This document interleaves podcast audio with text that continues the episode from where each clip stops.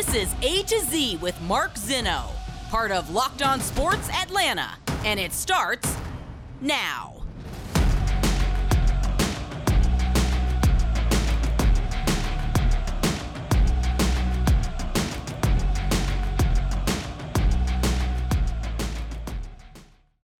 Good afternoon. Welcome to A to Z here on Locked On Sports Atlanta, where today I remind you, you gotta fight the fights you can win. Welcome in.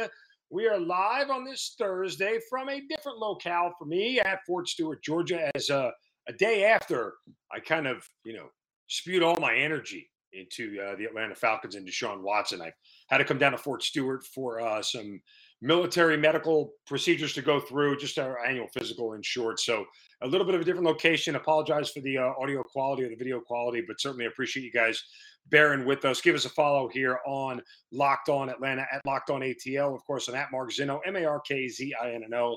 Subscribe to our YouTube channel. Give us that thumbs up every time you see one of our videos. We certainly appreciate all the love and support. We've got a lot to do today, so let's get right to it here uh, and start with what has gone on on the PGA Tour uh, and the LIV Tour and what is happening. You know, we, we talked earlier this week, guys, about morality in sports and everybody being upset about you know players going to this to the Saudi tour because of the Saudis' horrible you know human rights record and yada yada yada. It runs into Deshaun Watson morality in sports. Well, this gets back to the heart of sports, and that's pure money. Um, because the PGA today has now decided that they are suspending all 17 players taking part in the first LIV golf tournament. Uh, 17 members who are competing in this inaugural event are all suspended. Uh, players who resigned their membership before starting the LIV golf event began, held outside London today, are no longer eligible to compete in tour events or the President's Cup. Now, the PGA is sort of taking this action in response to what they are starting to see is a number of high name, really big players defect the PGA for the LIV Tour. As I said at the top, you got to fight the fights you can win. And I don't know that this is a fight that the PGA can win. I have a lot of concerns about this move, and I'm not sure it's the best move for the PGA going forward. Because the PGA can't do nothing, and they're really in a catch 22. They can't do nothing, right? They can't just sit there and act like this LIV tour doesn't exist. But going down this road may actually hurt them more than help them. There may be more harm coming to the PGA than actual aid in doing this. At the end of the day, players who are deciding to leave the PGA Tour for the LIV Tour are doing it based off of one decision and one decision alone money. Now, what the PGA could do is change their structure.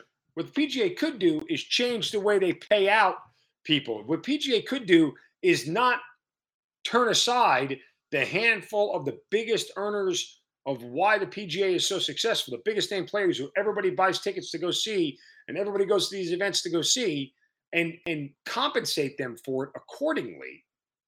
Or they can go down this road of trying to punish across the board for people who are leaving.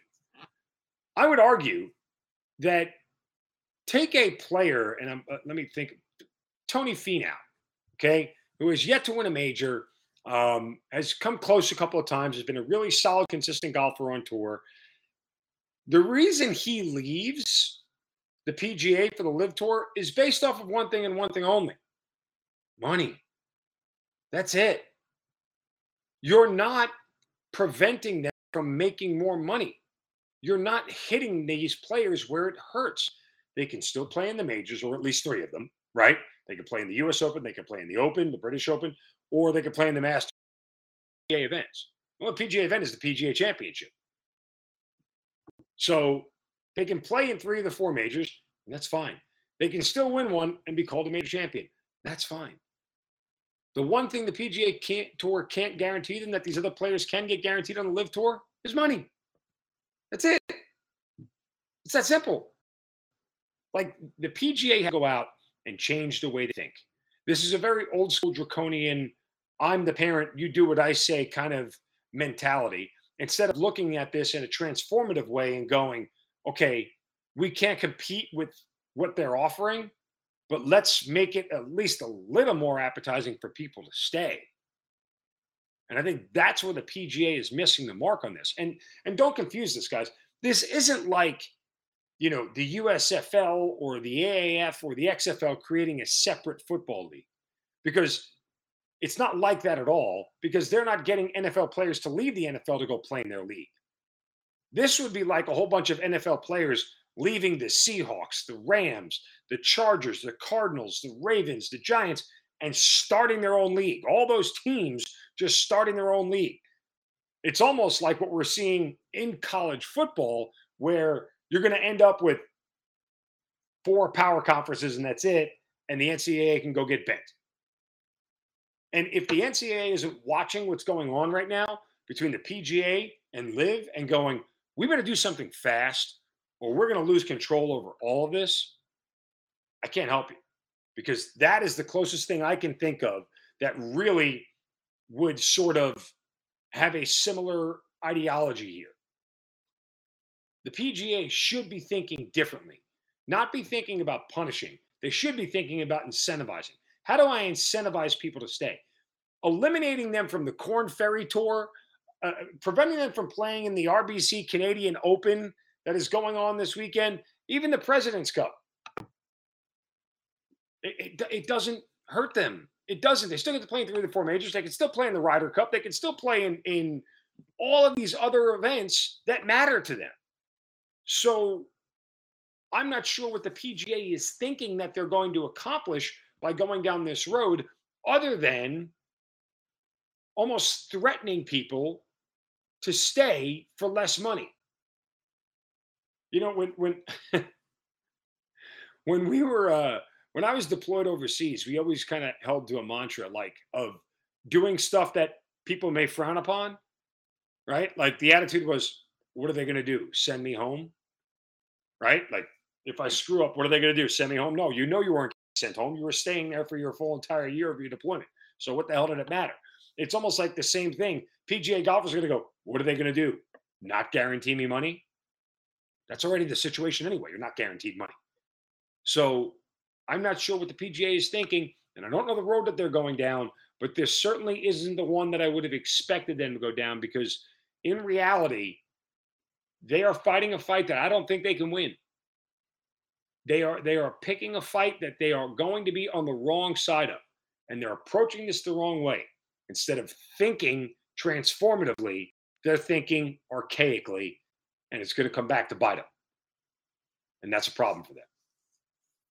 All right, coming up next, uh, Falcons OTAs. Final one before we get to mini camp. Some thoughts there as we go forward, and how much time will Desmond Ridder see under center? That is next, right here on A to Z on Locked On Sports Atlanta, free on YouTube, and wherever you get your podcast, you search Locked On Sports Atlanta.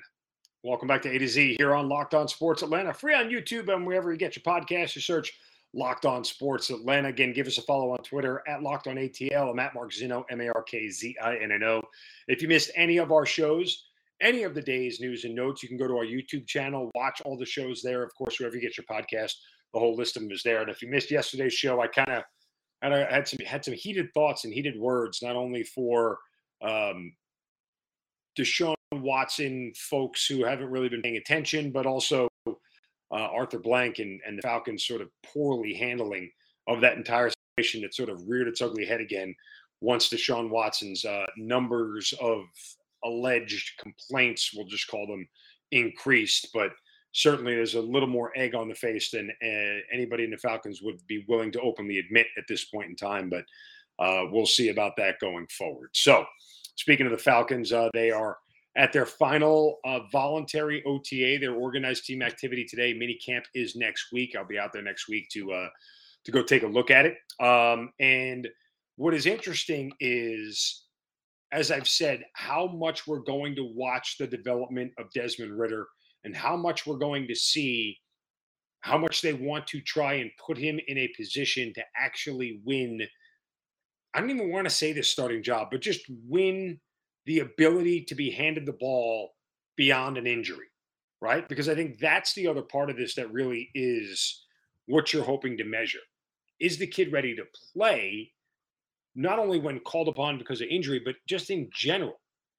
Because I think you get to a point where with Desmond Ridder, if you can figure out that he's ready to play and you don't necessarily need to worry about an injury, then there's an argument to be made that he should just be starting. It's that simple, right? And I want to see him play more than anything, if for the only reason that I want to know what I have in this guy if we're going to end up needing another quarterback next year. You can't truly go out there and draft a quarterback next year, regardless of who it is, uh, unless you have the number one overall pick and we get to a point where you were talking like Andrew Luck type prospect, Trevor Lawrence type prospect. Um, there's no reason you can blindly take a quarterback next year if you don't know what you have in Desmond Ridder. That almost seems derelict in the front office duties to take another one without knowing what you have. You can go back to the Arizona Cardinals. Again, a couple of things that had happened there. After they had drafted Josh, Rosen, I think he came in and played week four, week five. They knew by week 10 he couldn't play. Uh, they changed coaches and changed coaching staffs. And then lastly, they had the number one overall pick.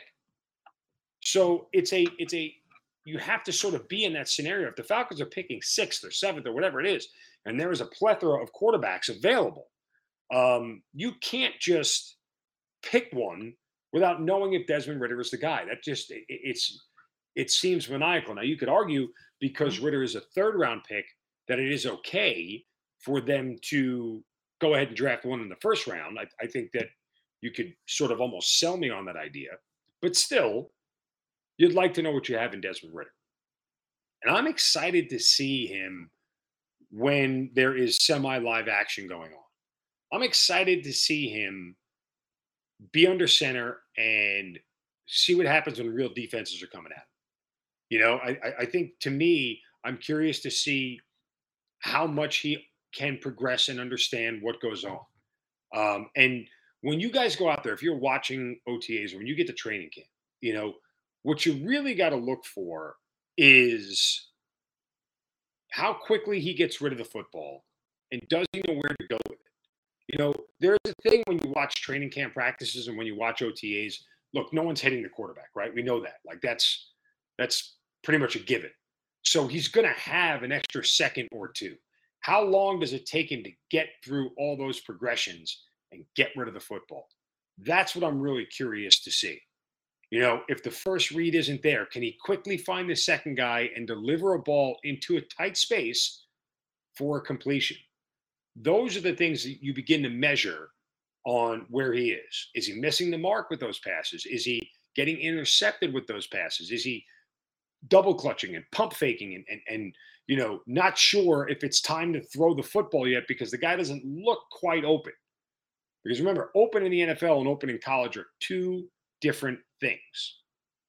So those are the things I think you look for when it comes to Desmond Ridder. And anytime I see a highlight or anytime I watch him in, in, in training camp or going forward into, or I should say in mini camp and then going forward into training camp, those are the kind of things I want to look for. I want to see how much confidence he has to deliver the football. And from everything I've read and everything I've heard so far, the confidence is off the charts. I don't think that's the issue.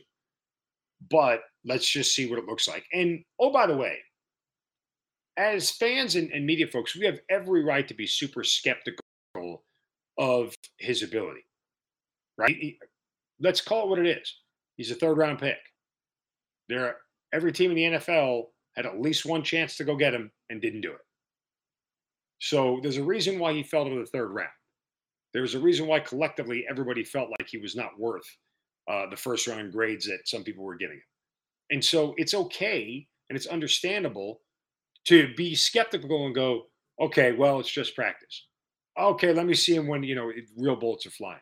Okay, now let me let me see him when it's an actual game, right? Like it's okay to have those sort of um, hesitations about him and and force him to prove it. I, I think Desmond Ridder understands that. I think he understands that that's the level of skepticism that's going to be around him. He talked about playing with a chip on his shoulder. Well, that's the chip. That's why it's there. Because figuring out how to navigate that and how to rise above that and, and execute and play well enough where people don't have those hesitations anymore, it's all part of the job. It just is. You, you can't get around it. You want to be a quarterback in the NFL? Those questions are going to come. If you want to be, and those questions, by the way, they come for first round picks too, as well. They'll just come for third round picks. There are there are a lot of first round picks that people are skeptical of. Now, again, when it doesn't work out, I think the difference is is that the expectation since it wasn't as high, you know, the disappointment doesn't hit as hard as it does with the first round pick. So, but that's only for the outside people. The disappointment's going to be felt by Ridder if it doesn't work out for him, regardless, because well, it should, right? I mean, it's his career, it's his life, it's his everything, so he should feel it. But it's going to be interesting to see. Um, and I, and I'm curious to see participation at minicamp. I would think everybody would be there given this team. I don't think anybody has a right to be excused. Maybe Grady Jarrett, but why would he just sign that deal to not show up to minicamp? But other than that, I would assume everybody, lottie dottie, everybody is going to be at minicamp next week. All right, we'll pivot from the Falcons to uh, Braves and even a little bit of Hawks news coming up next as we wrap things up here on this Thursday. Stay with us, plus some shovels of wisdom, all next right here on A to Z on Locked On Sports Atlanta, free on YouTube and wherever you get your podcast. You search Locked On Sports Atlanta.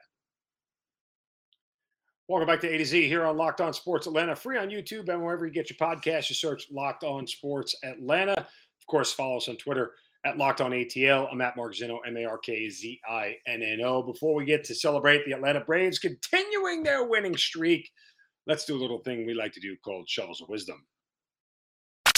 Brace yourselves because it's time for the Shovel of Wisdom.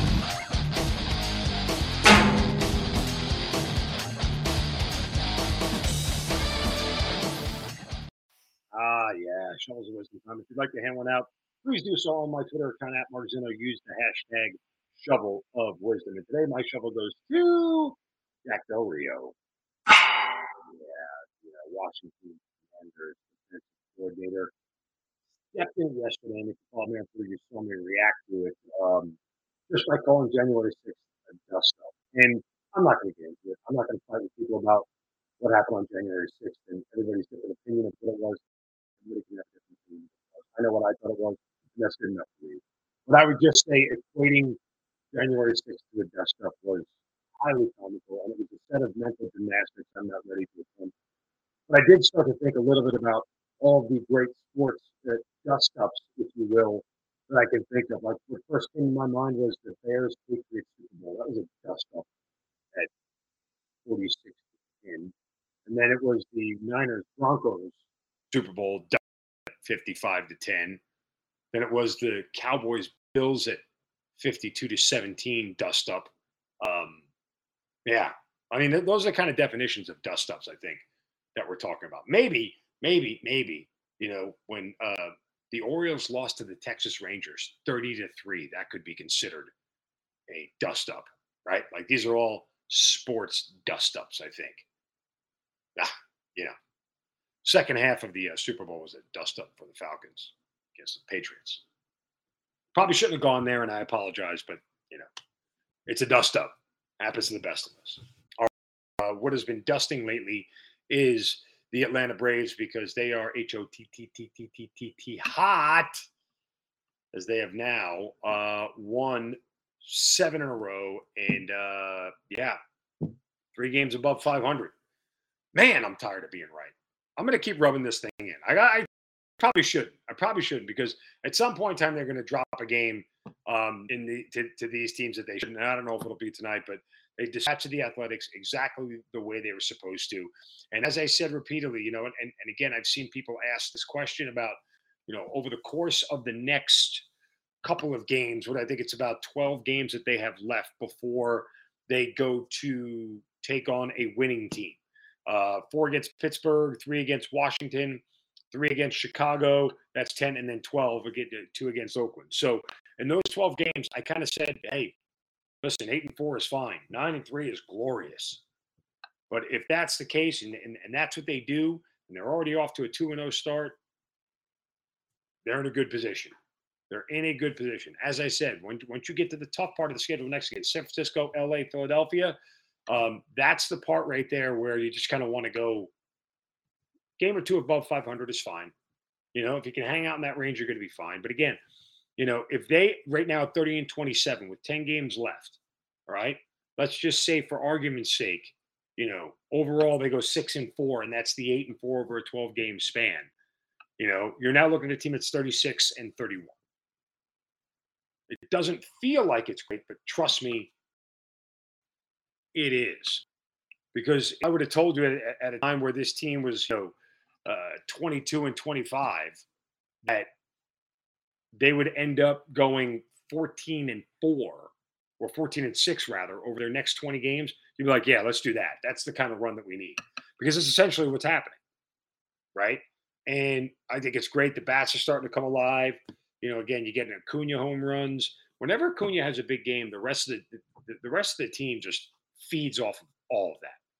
Like he's such a fire starter for this offense. He's such a player that really brings things to a different level that it uh it changes the scope of things. It really does. It, it, it changes the game, and he literally has the ability to set the entire game on a path where it normally wouldn't go.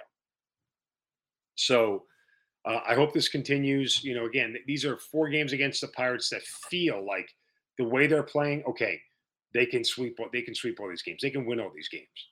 Um, and you got to remember, though, you know, of this seven-game winning streak, okay, let's just recount. Only three of the wins have really been convincing wins. They won two games by a run. The first game against Oakland, last game against Colorado. Two games against Colorado, they were in extra innings. So remind yourself that although these teams feel very beatable, still really tough to win a lot of a lot of baseball games in a row. Baseball is a naturally regressive sport, regressive to the mean. Whatever you are, you will always come back to what you are. You may have highs, you may have lows, but you'll always get some baseball regression to where you are. Uh, and and that to me is is something that is, you know, you have to understand a little bit over the course of 162 games. But we'll keep our fingers crossed. So for tonight for the Braves, it's uh, Max Fried against uh, Brubaker, JT Brubaker of the Pittsburgh Pirates, whose ERA is almost five, and he's 0 5 on the year. It almost seems too easy. It almost seems too easy. I would advise you take the Pittsburgh Pirates on the run line plus one and a half. That's all I can tell you. in case you didn't know, the plus one and a half is the best bet to make in all Major League Baseball gambling. Um, and it's the most profitable too. So there is that. Anyway, uh, NBA Finals Game Three last night. Good win for the Boston Celtics. Little surprising that uh, Golden State could not do a little bit more against them. They probably didn't get what they needed from a a secondary scoring aspect. Uh, you continue to get what you needed to get from Steph. Klay was good. He wasn't great. Thought he would have had a little bit more of an impact in the game. Didn't happen, but nonetheless, we will get to game four on Friday night in Boston with the Celtics looking to try and take a uh, commanding 3 1 series lead, as they say. Uh, and we will be back tomorrow for a final episode of the week of A to Z. Appreciate you guys joining us. Again, give me a follow on Twitter at Mark Zinno, at Locked On ATL. Wherever you get your podcast, you search Locked On Sports Atlanta. Subscribe to it's free. All of our content is free there. Appreciate the love and support that you guys have offered us every single day. It's been so much fun watching this whole thing grow, and I certainly uh, enjoy the everyday back and forth with all of you. Enjoy the rest of your Thursday. Have a wonderful day. We'll talk to you tomorrow. Don't take any crap from anybody. See ya.